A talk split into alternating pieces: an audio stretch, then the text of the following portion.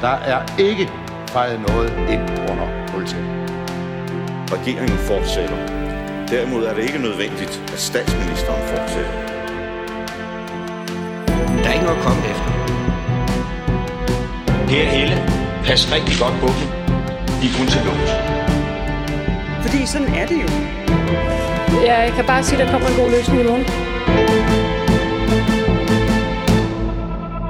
Velkommen til Ministertid, programmet, hvor en forhenværende minister interviewer en anden forhenværende minister. Mit navn er Simon Emil Amitsbøl Bille. Jeg er tidligere økonomi- og indrigsminister, men vanen tro skal det ikke handle om mig. I dag skal det derimod handle om dig, Mimi Jakobsen. Velkommen til programmet.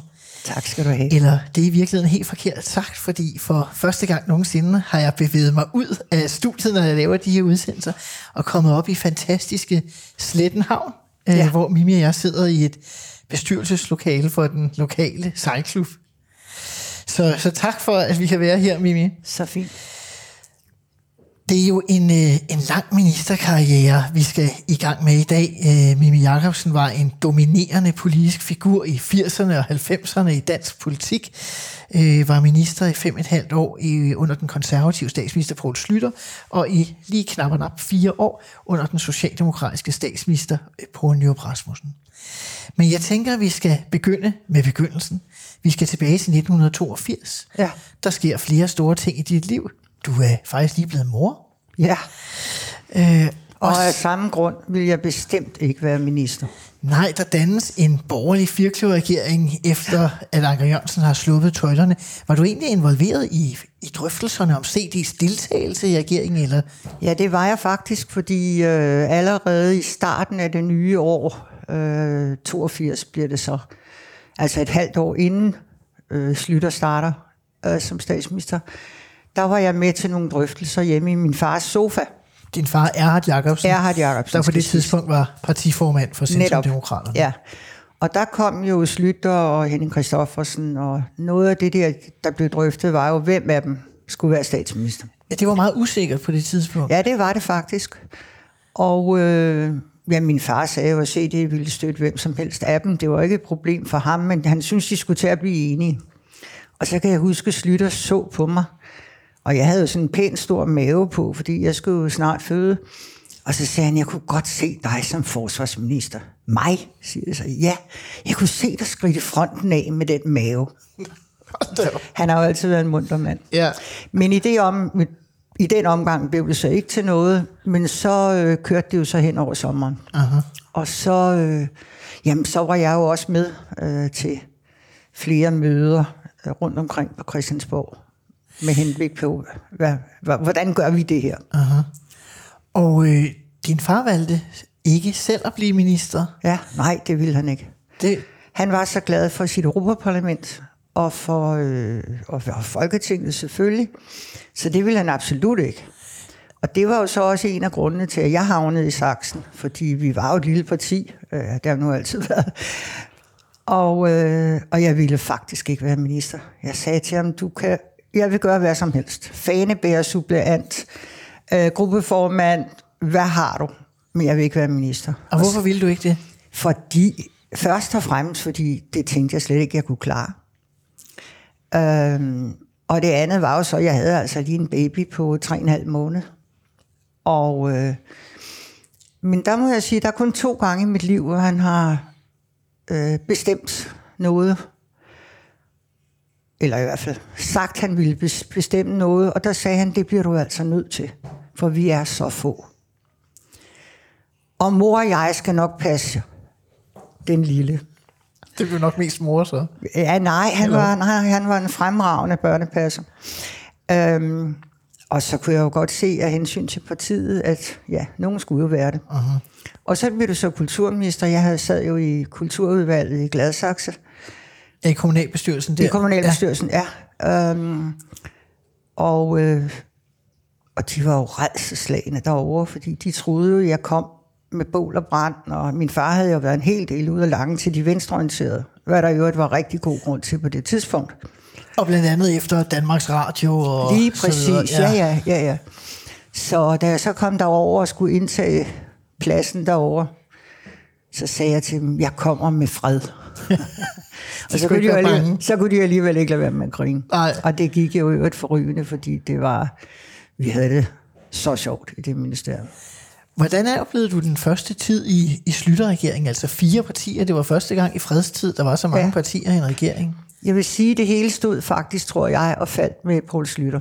Fordi han var, og det er positivt ment, han var sådan dejlig overfladisk. Han gik ikke ned og blandede sig i det, vi gik og rodede med i ministerierne. Nej.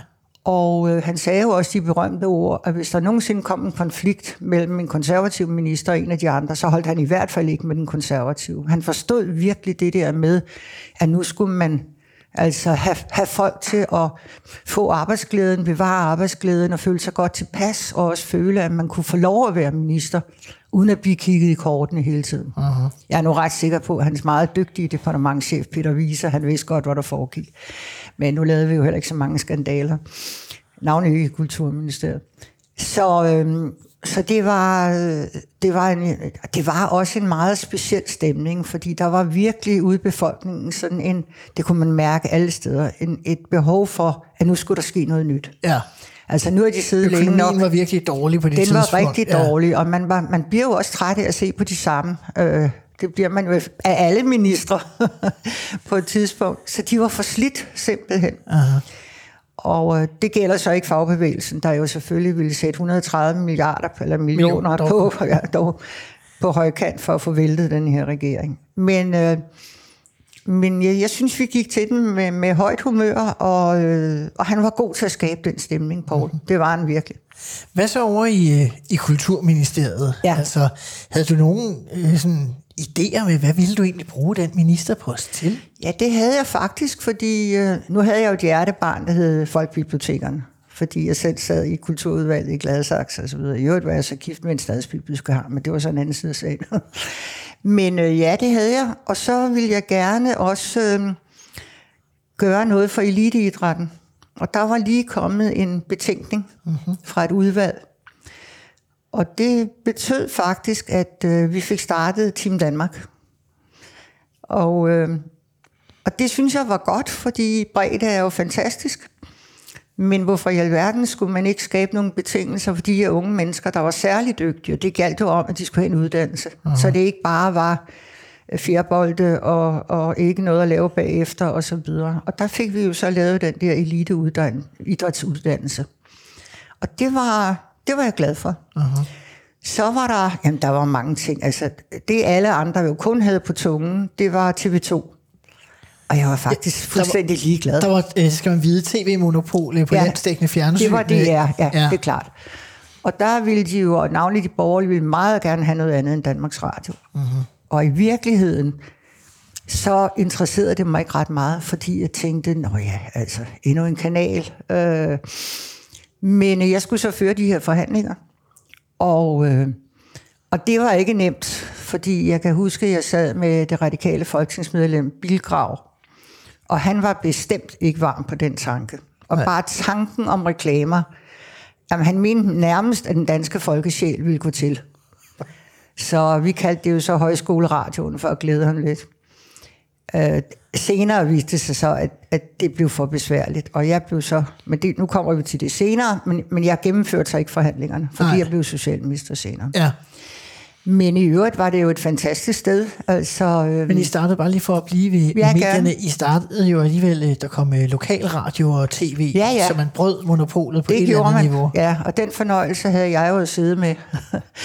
og det var, der sad en meget restriktiv dame. Jeg tror, hun hed Gerda Lov Larsen i København. Der var formand for et nævn.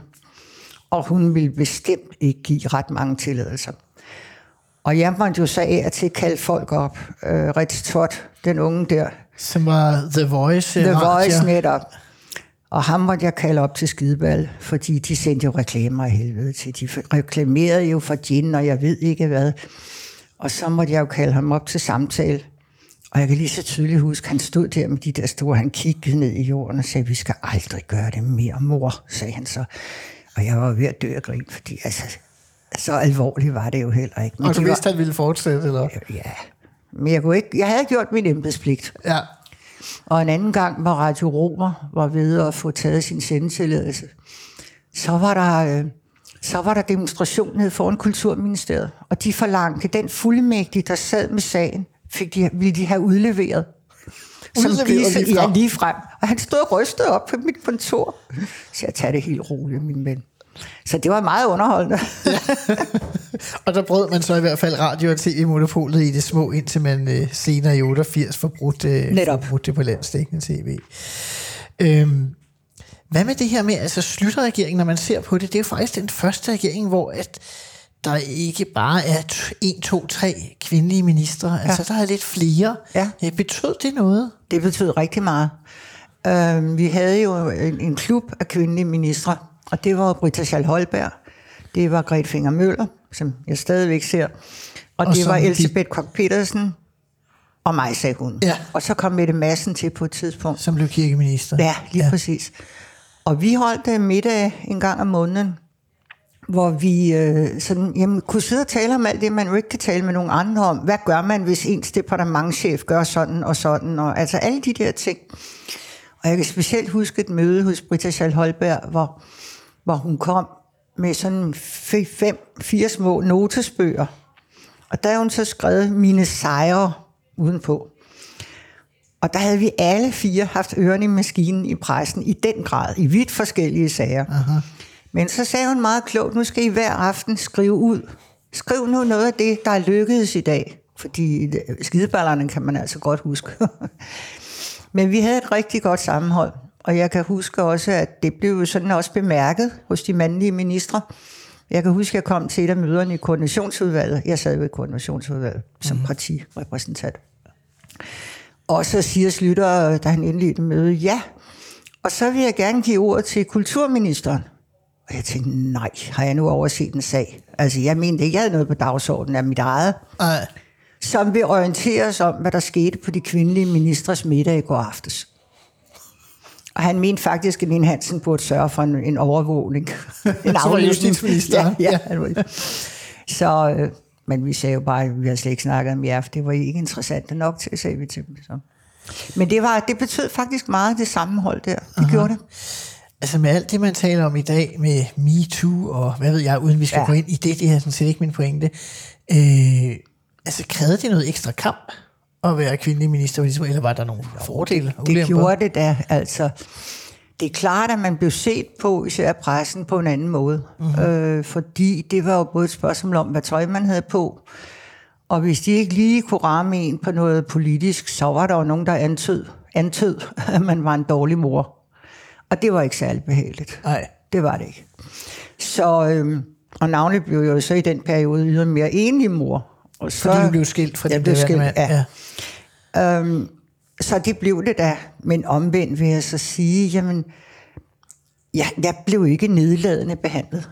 Altså nu har jeg også CD's repræsentant i regeringen, så det, de skulle stå så godt med CD, men også i folketingssalen. Altså, jeg har aldrig været ude for, ja, jeg har da fået nogle krammer, og dem nød jeg. Altså, jeg har slet ikke haft det der med, og hvis der endelig var en, der sagde sådan noget, der var lidt for primitivt, så tænkte tænkte man, herregud, er det, er det det eneste, han kan finde på, ikke? Eller bare sådan, ja, ja, det er godt med dig. Uh-huh. Så jeg har aldrig været ude for det. Øhm, og øh, det, det, dermed vil jeg jo ikke sagt, at jeg ikke har respekt for det, der sker i dag, og klart, når man er leder og alt det der, så skal man opføre sig ordentligt. Det ved vi jo alle sammen alt om. Men øh, jeg har aldrig været ude for at blive nedladende. Jo, af en eneste person. Det var Bernhard Bavnsgaard Det radikale... den radikale folketingsmedlem. Og jeg kan huske en af de allerførste debatter i Folketinget, hvor jeg var helt nyt medlem. Så er vi tilbage i nu går vi lidt- 70'erne. Ja, det Ja. er vi. Jeg blev valgt i 77, det har vel været i 78. Og så øh, havde daværende ikon Christian, hvad hedder han? Christian Poulsgaard fra Fremskridspartiet, han Ja. havde stillet et spørgsmål til undervisningsminister Rik Bjerregaard. Og det var noget om et forskningsprojekt, som foregik ude på det institut, hvor jeg var ansat, øh, Fonetisk Institut på Københavns Universitet. Og han ville jo have, at hun skulle blande sig og stoppe projektet, og jeg alt muligt åndssvagt. Og Rit går så op og giver ministersvaret, som hun skal, og siger, at hun har jo ikke adgang til at blande sig i, så videre, så videre. Så røg jeg op på talerstolen og gav ham sådan en gang lak. og man ikke var klar over, hvor vigtigt det projekt var, og han fik sådan en. Og så rejser formanden for Folketinget sig. Og det var vist i øvrigt en, en fremskridsmand lige den dag. Det er jo ligegyldigt. Uh-huh. Jeg må gøre opmærksom på, at det er i strid med forretningsordenen, når man ikke stiller et spørgsmål til ministeren, men alene tager ordet.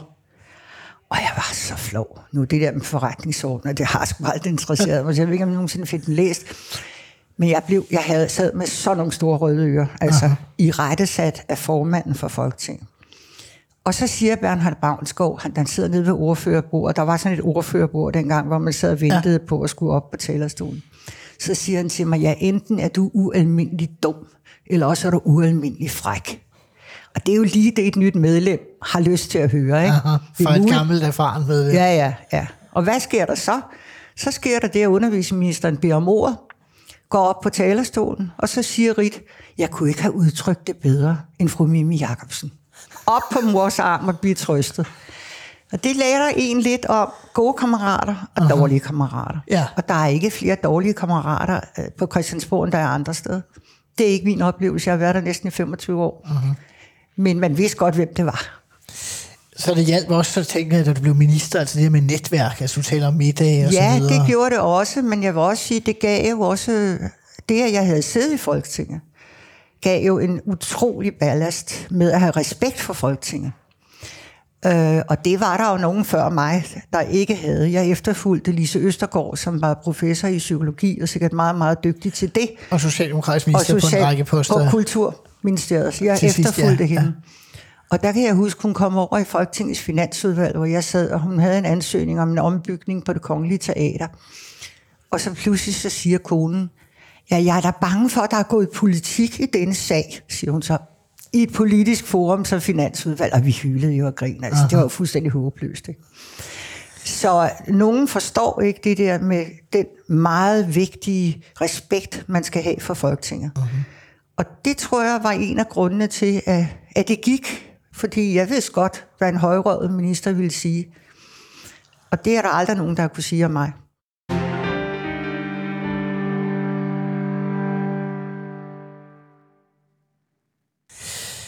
Lad os gå lidt frem. Øh, ja. I 1986 Ja. foretager øh, Poul Slytter en øh, større øh, ministerrokade. Ja. Og jeg har læst mig til, at øh, du bliver ringet op, mens du er på ferie. Ja, det er faktisk rigtigt. Ja. Jeg var på ferie med min lille søn på det ved jeg, Gran Canaria eller sådan et sted. Og så ringer øh, statsministeren, og så siger han, at han kunne godt tænke sig, at jeg skiftede ministerium, hvis jeg havde lyst. Så siger han, at jamen, det, må- det må vi da lige tale om. Vi talte lidt frem og tilbage om, hvad han havde tænkt sig og så videre. Så siger han, men øh, hvornår kommer du hjem? Jeg siger, "Jamen, jeg kommer faktisk hjem i aften, fordi jeg lander der sent. Kan du så ikke kigge over på Marienborg i morgen formiddag? Uh-huh. Jo, jo, det skulle jeg da selvfølgelig nok. Så vågner jeg den lørdag morgen, og tænder for radioen og hører, at Olof Palme, Olof Palme er blevet skudt om natten. Den svenske statsminister. Den svenske statsminister. Og så tænkte jeg, nå, altså udover at man lige bliver chokeret over det, så tænkte jeg, jeg kommer sgu aldrig ind på Marienborg. Jeg, jeg skulle til at sige, det må da også påvirke en som øh, fremtrædende politiker og statsminister. hvis Ja, verden jo, jo. skudt på. Nu var jeg jo ikke statsminister, men alligevel, ikke? Uh-huh. Man tænker da, hvad går det ud på? Og jeg tænkte, der står garanteret både floden og luftvåbnet og Da du skulle op til Ja, Marienborg. så jeg kommer aldrig ind. Der var ikke et øje. Og Slytter kom ud, og vi talte selvfølgelig meget om det der med Palme, og blev så enige om, at, at, øh, at det var Socialministeriet, jeg skulle have. Jeg læste mig til, at han tilbød dig, at du kunne vælge mellem Arbejdsministeriet og Socialministeriet. Jeg Ja, har læst det, i det er faktisk bøger. også rigtigt, ja. Han sagde til mig, jeg kan sgu godt se dig sidde og drikke en bajer med fagbevægelsen. Og det havde han for den sags skyld fuldstændig ret i, fordi øh, jamen, jeg kommer af socialdemokratiske aner, ikke?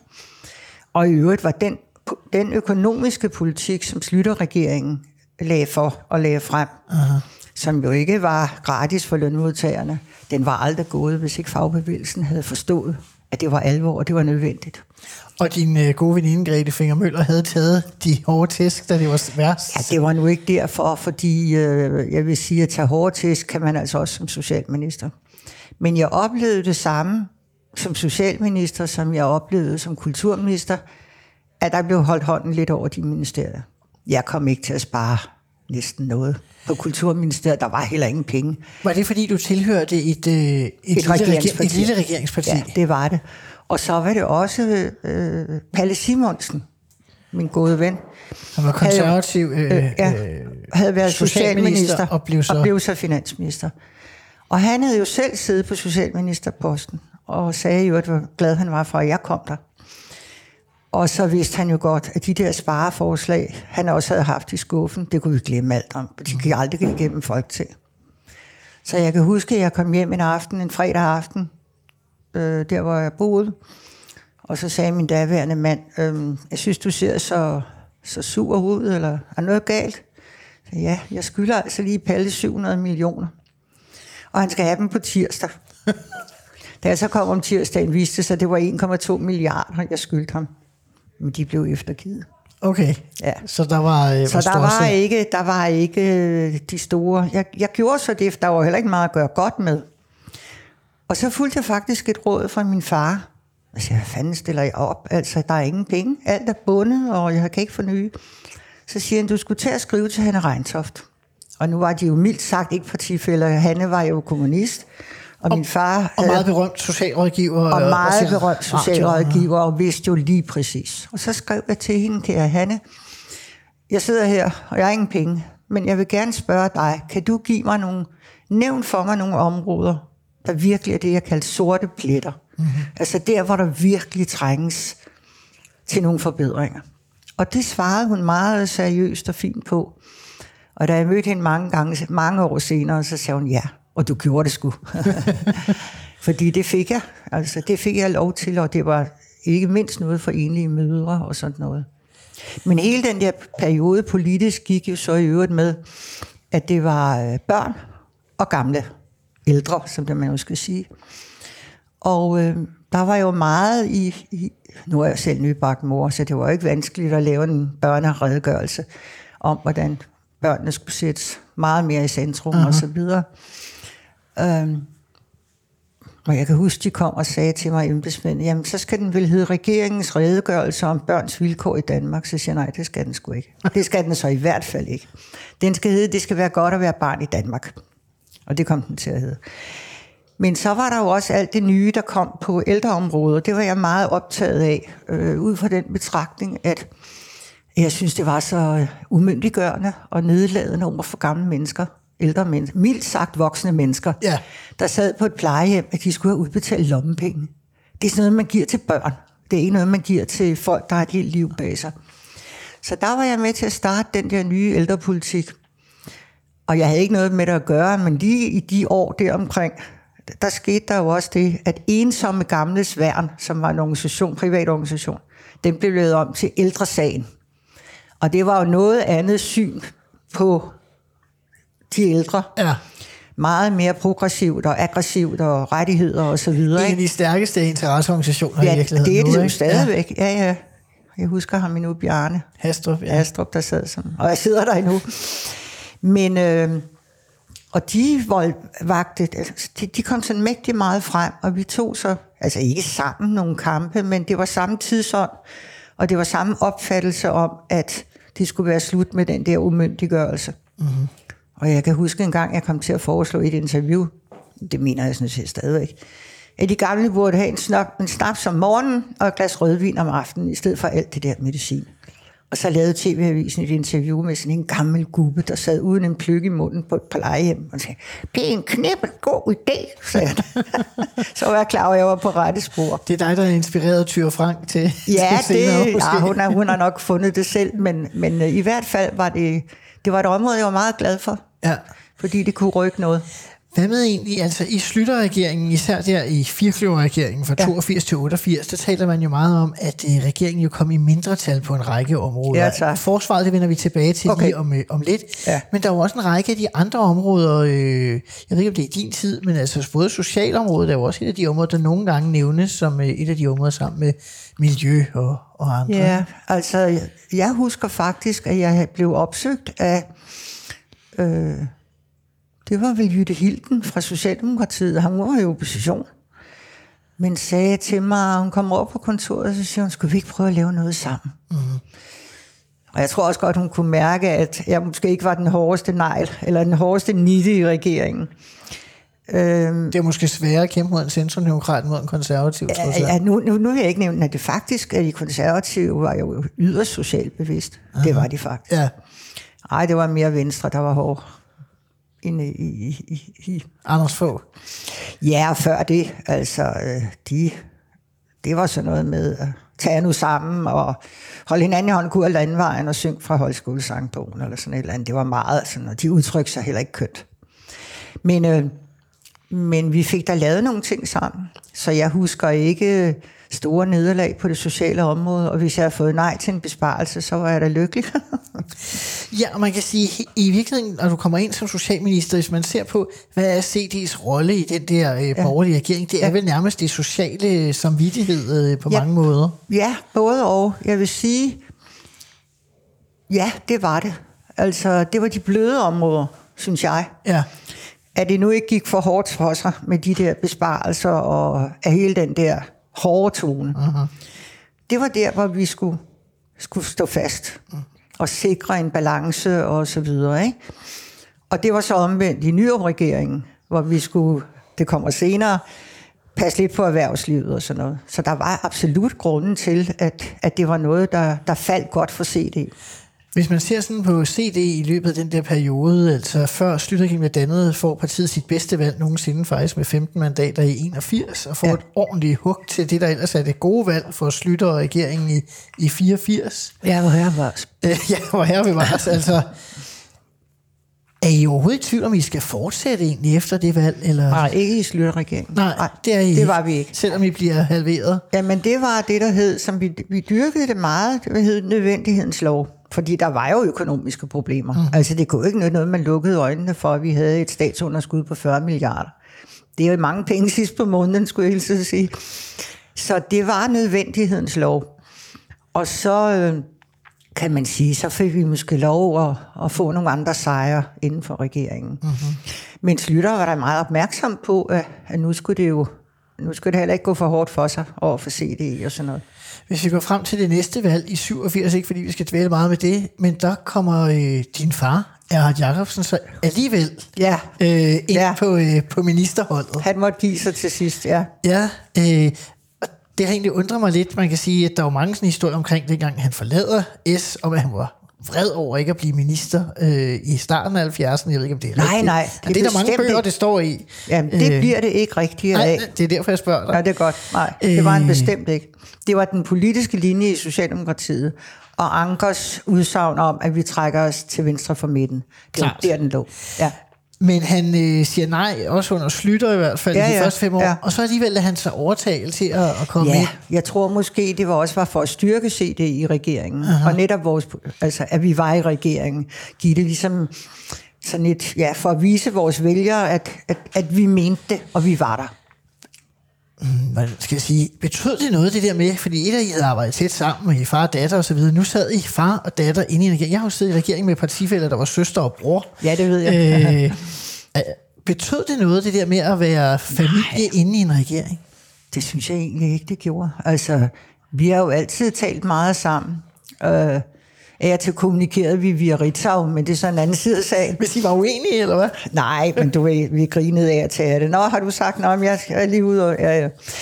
Øhm, nej, det vil jeg ikke sige. Det var, det var sgu hyggeligt, og, og han øh, fik jo så den idé, at han ville overhovedet ikke have et ministerium, der det skulle være renset for lovgivning, fordi mm-hmm. han er jo det gad han jo ikke. Men han kom så ind som det der med økonomisk samordning, øh, og, og kunne så sidde på en, magt, en vigtig position i forhold til Anders Andersen og nogle af de andre løver. Som var økonomiminister. Økonomiminister, ja. ja. Øhm, og så fik jeg så oprettet et nyt ministerium for erhvervspolitisk samordning. Ja, det er først, når vi kommer til Nyrup, ikke? Det er rigtigt. Øh, fordi vi skal jo lige frem mod 88. Ja, tak. Øh, fordi det var det der med, at regeringen kom i mindretal. Ja. Ja. Og i 88 har man det, der hedder atomvalget, hvor at øh, man diskuterer, om skal amerikanske krigsskibe i danske havne fortælle, Oplyse, ja. om de har atomvåben eller ej. Ja. Øh, det blev en meget øh, hård konfrontation øh, ja. Ja. mellem Slytter og især øh, Svend Auken. Socialdemokratiet. det gjorde det. Det var jo et meget forsvarsvenligt parti. Det kan man roligt sige. Altså, hvordan oplever du hele den der valgkamp? Altså, det var, vi gik jo til den med brask og bram, fordi vi havde jo to regler i CD, der var vores grundlov. Den ene var, at du skal være 150 procent for IF, som det hed dengang, og du skal være 150 procent for NATO, og ellers skal du ikke komme. Så kan vi snakke om resten. Mm-hmm. Så det var jo benhårdt. Øh, men, øh, men alle kæmpede jo, og det gjorde vi selvfølgelig også. Men så skete der jo det, ikke uventet, at de radikale jo skulle øh, sno sig lidt nogle måneder. Det har de det jo med en gang imellem. Og jeg kan huske lige så tydeligt, at vi, måtte, vi var fungerende ministre, men vi måtte jo ikke lave noget. Så jeg fik lagt 120 kvadratmeter fliser hjemme i min øh, køkkenhave. da der var fire dronninge rundt og efter Netop, ja, ja, ja, tiden gik jo. Aha. Så det blev så til helvedes, helvedes køkkenhave, blev den kaldt. Men så begyndte rygterne jo at gå, fordi vi, jeg havde jo gode forbindelser til journalisterne på Christiansborg, og der var jo flere og flere, der mere end antydede, at, at der var noget i kog med de radikale, og vi skulle ud. Altså se de her Christi Folkeparti ja, skulle ud, og, de radikale skulle ind. Ja. Og det blev vi jo ikke i godt humør over, for det synes vi jo var en underlig fremgangsmåde, når det netop var de radikale, der havde lavet alt det på styr om det der. Men, øh, og så navnlig var det sådan, ja, med al respekt for Uffe Ellemann, men han skulle sådan ligesom være kontaktpersonen til min far om, hvad der foregik.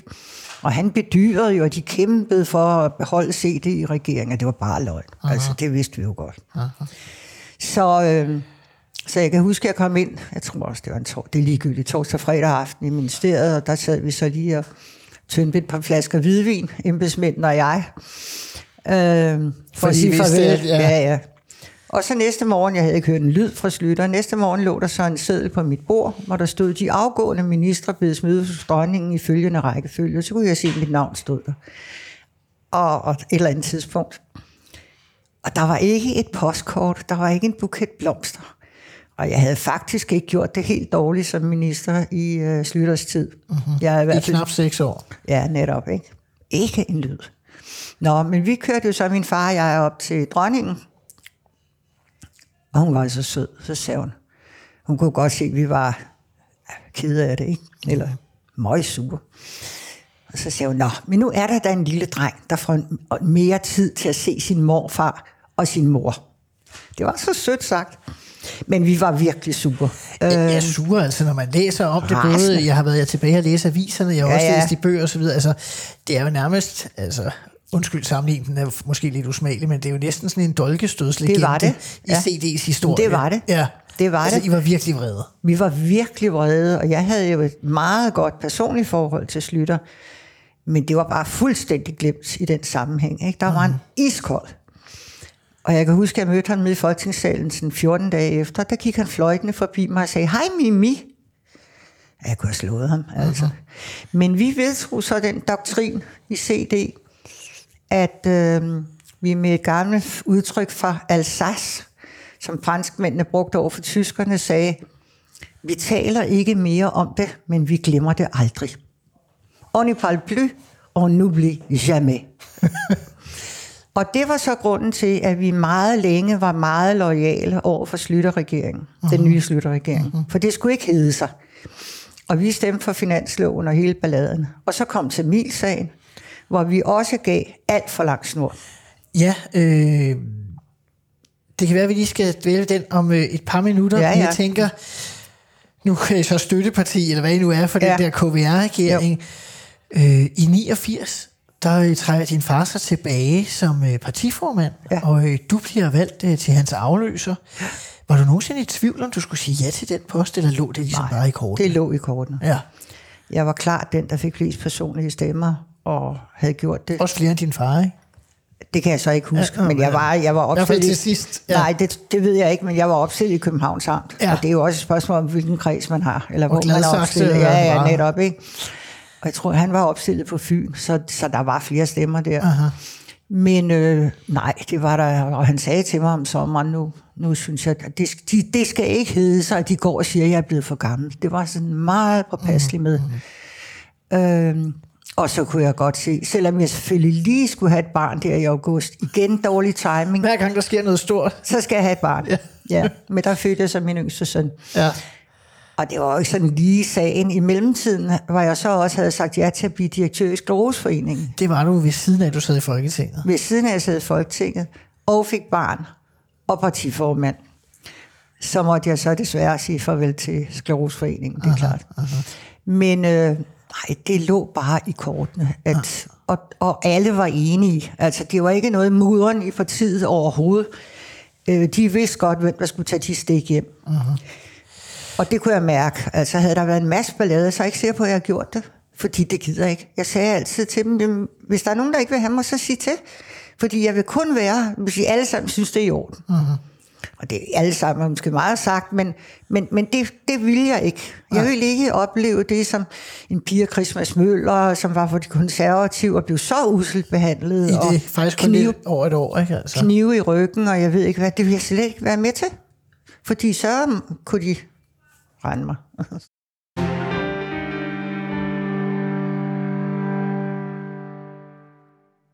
Øh, dit første valg øh, er i 90, øh, ikke fordi jeg skal gennemgå alle jeres valgresultater, øh, vi var ni mandater, så vidt jeg ja. Husker.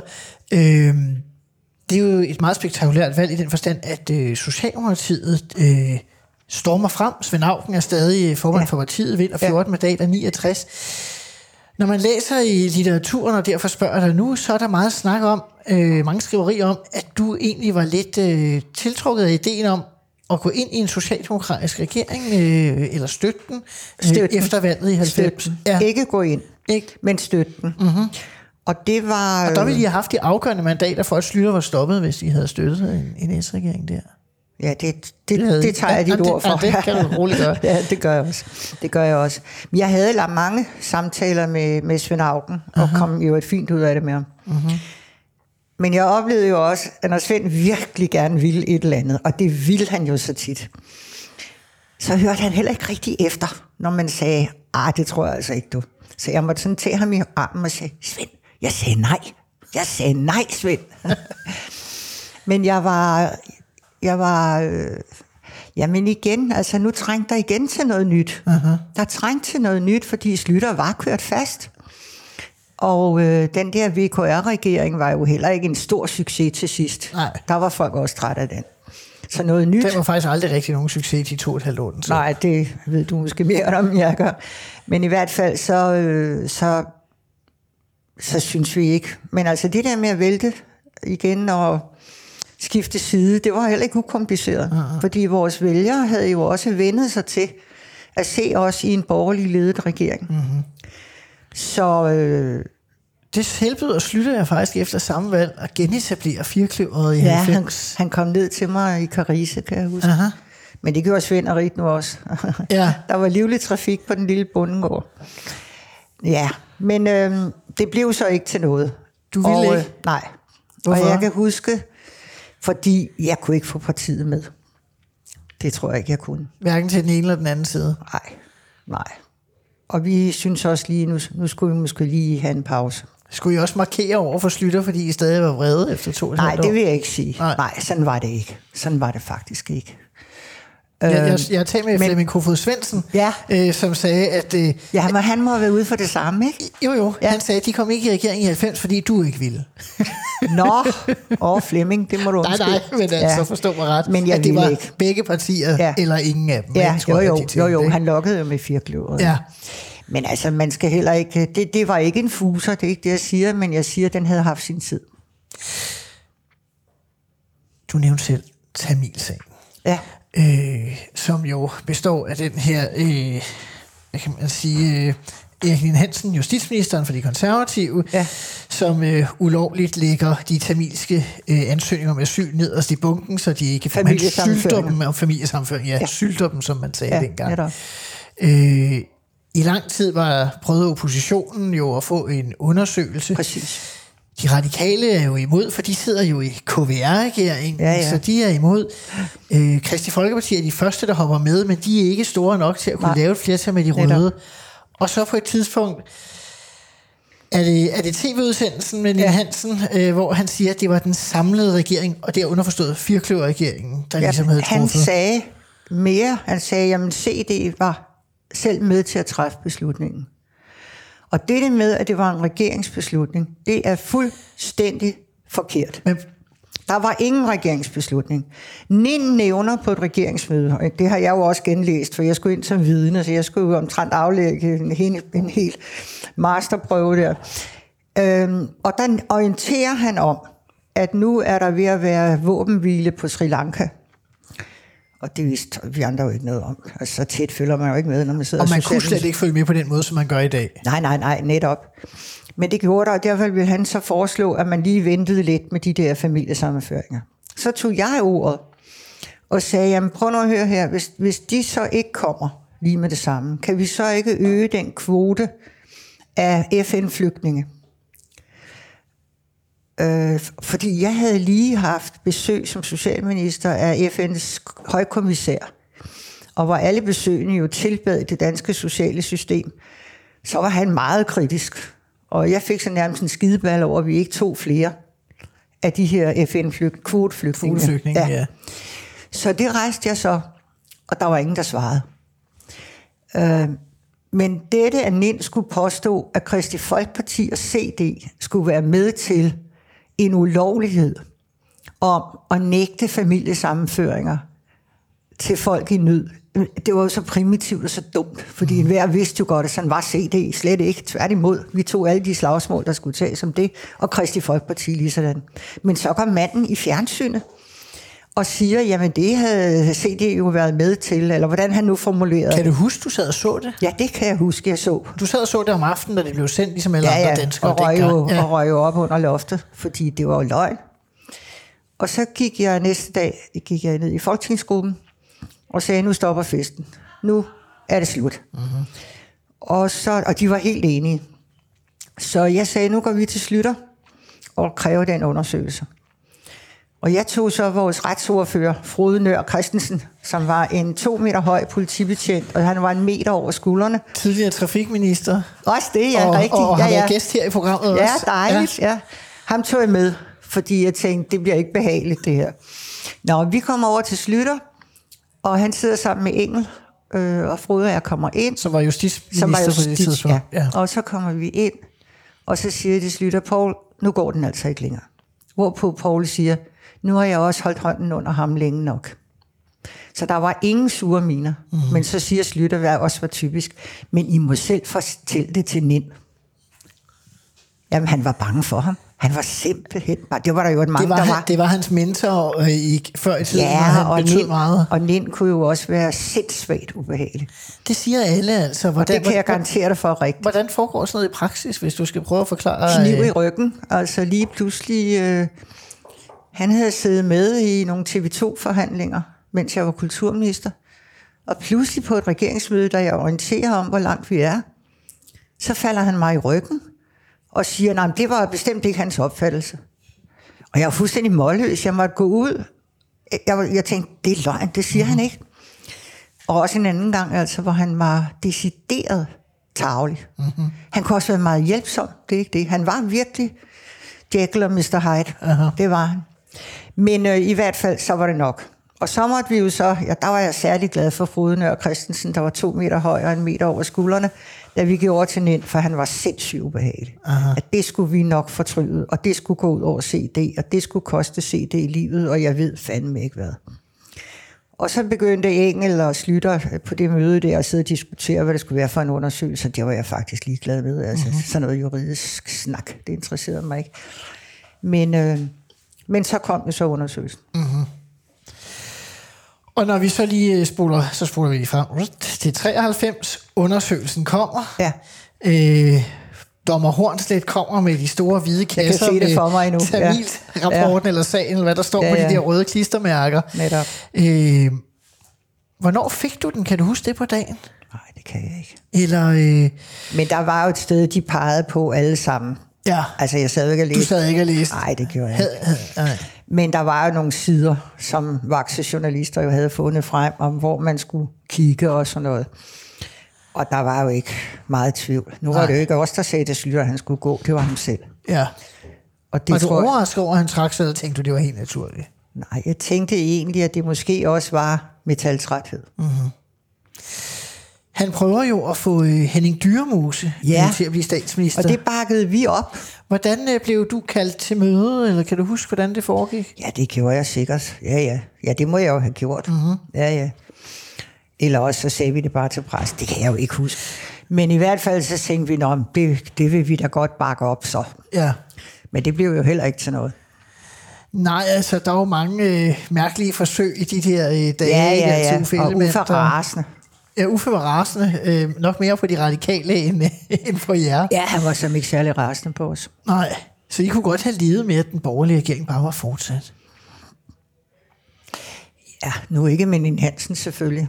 Men øh, Slytter går af og, og markerer, at undskyld. Mm-hmm. Og nogen skulle uddanne en regering. Men det var jo ikke, jeg tror ikke, det var et halvt døgn, før en dyrmos var ude af billedet igen. Fordi Hjelved Og så kom- de radikale sagde, Ja. ja. at øh, de ville pege på... Øh, Og så begyndte Nyrup jo så at, øh, at føre forhandlinger med dem, mm-hmm. og med SF. for det var de tre partier, der udgjorde flertallet, der havde Ja. peget på ham Ja. som, som Netop. øh, forhandlingsleder. Netop. Og så øh, gik det med SF, det gik jo så i skud og moder. Det kunne ikke blive til noget. Og Jeg kan ikke huske, hvorfor. Jeg tror, at hverken S eller R var særlig ærgerlig over det. Nej, det kan, kan, man ikke godt sige det, kan godt være. Jo, jo, det kan godt være. Øhm, og så kontaktede Nyrup jo mig. Og jeg sagde, jeg synes, vi skulle snakke videre om det. Mm-hmm. Øhm, og så sagde jeg til ham allerede der, jeg sagde til ham, at det er sgu ikke alle i min folketingsgruppe, der vil blive henrygt over, at vi skal ind der, men, men øh, i sådan en, og jeg sagde det med grin, en rød regering. Og så sagde han, jeg du husker det, så sagde han, du ved jo godt, Mimi, at du har aldrig set en socialdemokrat med en kniv i hånden, uden han havde en gaffel i den anden hånd. og der måtte jeg så tilbage til gruppen og prøve gradvist at sælge den der idé. Var det flertalsregering, han solgte fra starten, altså med alle de tre midterpartier og S? Ja, det var det vist. Ja, ja. det var det. Nu var det jo så som så med det flertal, fordi den ene efter den anden skabte sig jo at skulle have tunneller, og jeg ved fandme ikke, hvad overdækninger, og jeg ved ikke hvad. ja. Men øh, Du vendte tilbage til jeg vendte Folketingsgruppen. tilbage til folketingsgruppen, og der var nogen, der ikke ville være med. Jeg tror, der var en, der strøg. Ja. Lige snor. Lige- ja, jeg lige præcis. sige, ja. ja. jeg skal lige. Det er så længe siden. Men det ville hun ikke. Og så måtte hun jo Hun lade være. venstre kvinde, ikke? Jo, det gjorde hun vist. Ja, ja. Men øh, det endte så med, at, at vi gik med. Aha. Og så, øh, hvad havde I overvejelser? Fordi det, man måske glemmer, fordi når man er sådan ung i 90'erne, som jeg Ja, var, ja. så var det jo meget sådan naturligt at se dig og Marianne Hjelved og så videre, nærmest Ja. som sådan et øh, par på midten af de der Ja, to ja. øh, gave damer der. Ja. Øh, men hvis man ser sådan lidt mere historisk på det, du nævnte selv øh, overhaling, du fik af Bernhard Bavnsgaard, da du var ung Ja, ja. folketingsmedlem. Jo, jo. så var CD'er Christi, nej, undskyld, CD'er de radikale, selvom det var to midterpartier, Ja. på mange måder sådan en slags spejling på midten, Ja, eller ja, hvad man det skal var sige. vi. Ja, det er rigtigt. Altså, hvordan fik... Ja, men altså, min far havde jo et nedarvet antigen mod de radikale. Men Marianne og jeg fandt hinanden i Folketinget. Uh-huh. Øh, og havde mange fortrolige samtaler. Ja, for hun var ikke minister under KVR-regeringen. Nej, hun, hun var sad som gruppeformand, tror jeg. Og, øh, og hun og jeg fandt hinanden, og fandt jo også ud af, at vi kunne tale med hinanden, uden der var nogen, der... Og kunne sige til hinanden, hvad er det, der er rigtig vigtigt for dig i den her sag og din gruppe? Uh-huh. Hvad skal du have med hjem? Og hvad skal jeg have med hjem? Og det er jo den måde, man laver politik på. Så alle At man kan sidde i fortrolighed, og, og uden at det nogensinde kom videre til andre. Så vi havde tillid til hinanden, og da så den her situation opstår, så fortsatte det tillidsforhold, for vi var begge to bange for at blive trampet af den store elefant. Ja, man skal lige huske også, hvordan Ja, tak. at øh, størrelsesforholdet, Ja. ikke? Fordi Jo, jo. at Socialdemokratiet har fået, som Ja. vi talte om tidligere, Kanon, de der mand. 69 mandater, Ja, ja. og I havde fået 9 af de radikale 7, og Christi Ja, det- 4, ikke? Så, Ja, ja, det er sådan noget. Og det talte vi meget om, øh, også om, jamen hvad er det så, vi skal satse på, når vi nu har den regering? Og Marianne var meget optaget jo af økonomien. Jeg var meget optaget af erhvervslivet, fordi noget af det, der jo kunne ske i en socialdemokratisk regering, det var jo, at de ville gå til den over for erhvervslivet. Kan du huske, altså selve, det er jo, man snakker meget om, det ved jeg ikke om er rigtigt, men det bliver sagt i historien i dag, at Marianne Hjelved opfandt regeringsgrundlaget, altså at der skulle være et. Øh, Ja, det tror jeg er rigtigt. I 93. Ja, det tror jeg er rigtigt. Altså kan du huske, om der, hvad der var sådan sværslag om, eller, altså ikke i detaljer, men mere sådan ikke- jeg kan emnemæssigt? ikke- Jeg kan ikke huske det. Det er også okay. Ja, jeg kan ikke huske det. Øh, Og, og hvad med, jeg skulle til at sige, både din far, Erik Jacobsen og Frode Nør og andre havde jo ligesom ja. dig siddet i en borgerlig regering. Ja, men nu kom, var min far jo ikke ganske ukendt med Socialdemokratiet. Og han var jo, han forstod jo udmærket godt, at Nyrup var jo en helt anden type. Altså meget kunne man sige om Poul Nyrup, men sindssygt venstreorienteret, det var han jo ikke. Der er nogen, der har sagt, at man aldrig havde behøvet at danne CD, hvis ja. Ja. Socialdemokrater havde været som Poul Nyrup ja. I 70'erne. Jamen, det tror jeg ikke er helt forkert. Det tror jeg ikke er helt forkert. Øhm, og jeg havde i hvert fald meget tillid til Nyrup. Og da min far, det kan jeg huske, han sagde på et gruppemøde, jamen når Mimi har så meget tillid til Nyrup, så synes jeg, vi skal gå med. Uh-huh. Og det vejede jo i gruppen, at det var ham, der sagde det. Ja. Det er klart. Det er klart, og det var jo heller ikke noget, han var partiets stifter, så det var helt okay. Så det gjorde vi så. Så I gik ind i Nyrup, Ja. og øh, jeg skulle sige, hvordan reagerede jeres bagland, hvis vi lige må tage, øh, tage den? Ja, men der var flere, der synes det var... Der var mange, der synes det var noget underligt noget. Altså netop fordi de havde set os i en anden sammenhæng ja. igennem flere år. Så man talte jo meget om CD som sådan et fætter kusine parti hvor det Ja, nærmest det var, var det sandelig også. Det var det sandelig også. men Og det var rigtig hyggeligt. Der kan jo godt komme skærmysler selv ja, i de det bedste familier, sagtens. tænker jeg. Men jeg husker ikke nogen landsmøder, hvor der var ballade. Det husker jeg ikke. Nej. Det husker jeg ikke. De ville jo lige se tiden an. Så efterhånden kunne jeg jo godt mærke, øh, min far havde jo advaret mig mod at tage et stort ministerium, erhvervsministerium, uh-huh. altså når de så ved at drukne som partiformand i alt de der lovforslag. Så det holdt jeg mig jo fint ud af, indtil jeg lige fik overdraget Industriministeriet med 2.000 ansat. Og jeg kan huske, at jeg sagde til Nyer, skal jeg virkelig det? Ja, nu må du vise ud til, at du også har noget lovgivning og så videre. Så sagde du taler ikke om lukkeloven, vel? Nej, men den har Trøjborg klaret, sagde han så. Gud havde Trøjborg ej. Det var den første, der havnede på mit bord. Det var den infame lukkelov, som hele Danmark gik op i. Men øh, ja, ja, men det gik, og jeg synes, det var... I dag ville jeg nok hellere have haft en socialministerpost i den regering, fordi der var, det var så utaknemmeligt at sidde der, og det var, jeg skulle lave en børsreform, og jeg ved ikke hvad. Altså, det interesserer jo ikke den nærmeste familie, det gør det altså ikke. Det taler vi videre om lige om lidt. Du lytter til Ministertid. Dagens gæst er Mimi Jakobsen, der har været mange år i minister under både Poul Slytter og Poul Nyrup. Og vi er tilbage lige om lidt, når vi har øh, Poul Nyrup Rasmussens regering i fokus.